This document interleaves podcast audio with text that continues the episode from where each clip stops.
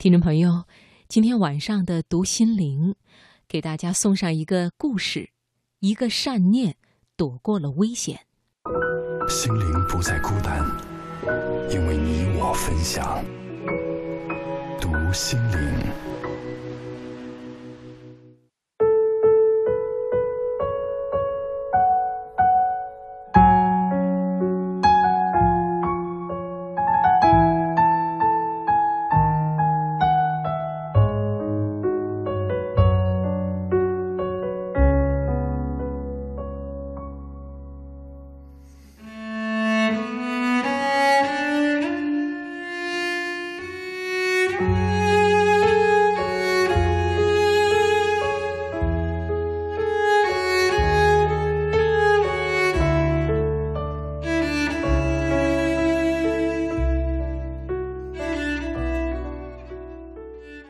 在第二次世界大战中的一天，欧洲盟军最高统帅艾森豪威尔在法国某地乘车返回总部参加紧急会议。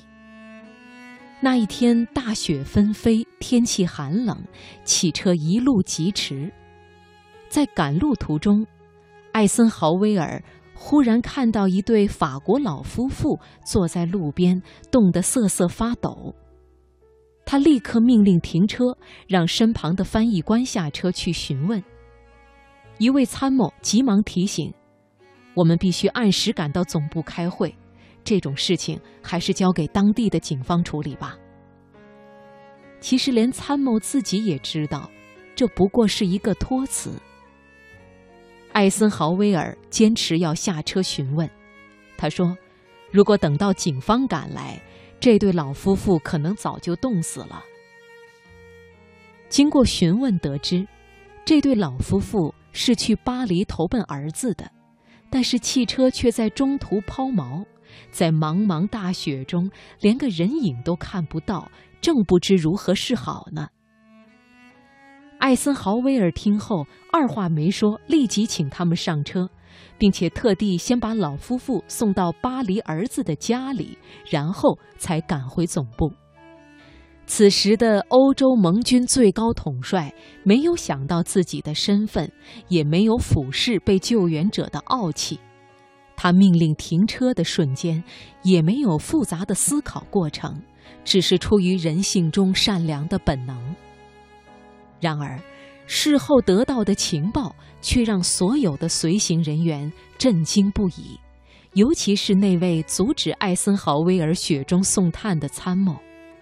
原来，那天德国纳粹的狙击手早已预先埋伏在他们的必经之路上。希特勒那天认定盟军最高统帅死定了，但是狙击却遭遇流产。事后他怀疑情报不准确。但是希特勒哪里知道，艾森豪威尔为了救那对老夫妇于危难之中，而临时改变了行车路线。历史学家评论道：“艾森豪威尔的一个善念躲过了暗杀，否则第二次世界大战的历史可能将会改写。”其实，我们的善念不是想来就来、想走就走的。它需要时时处处去积累、去储存，才可能在关键时刻不加思考的使用。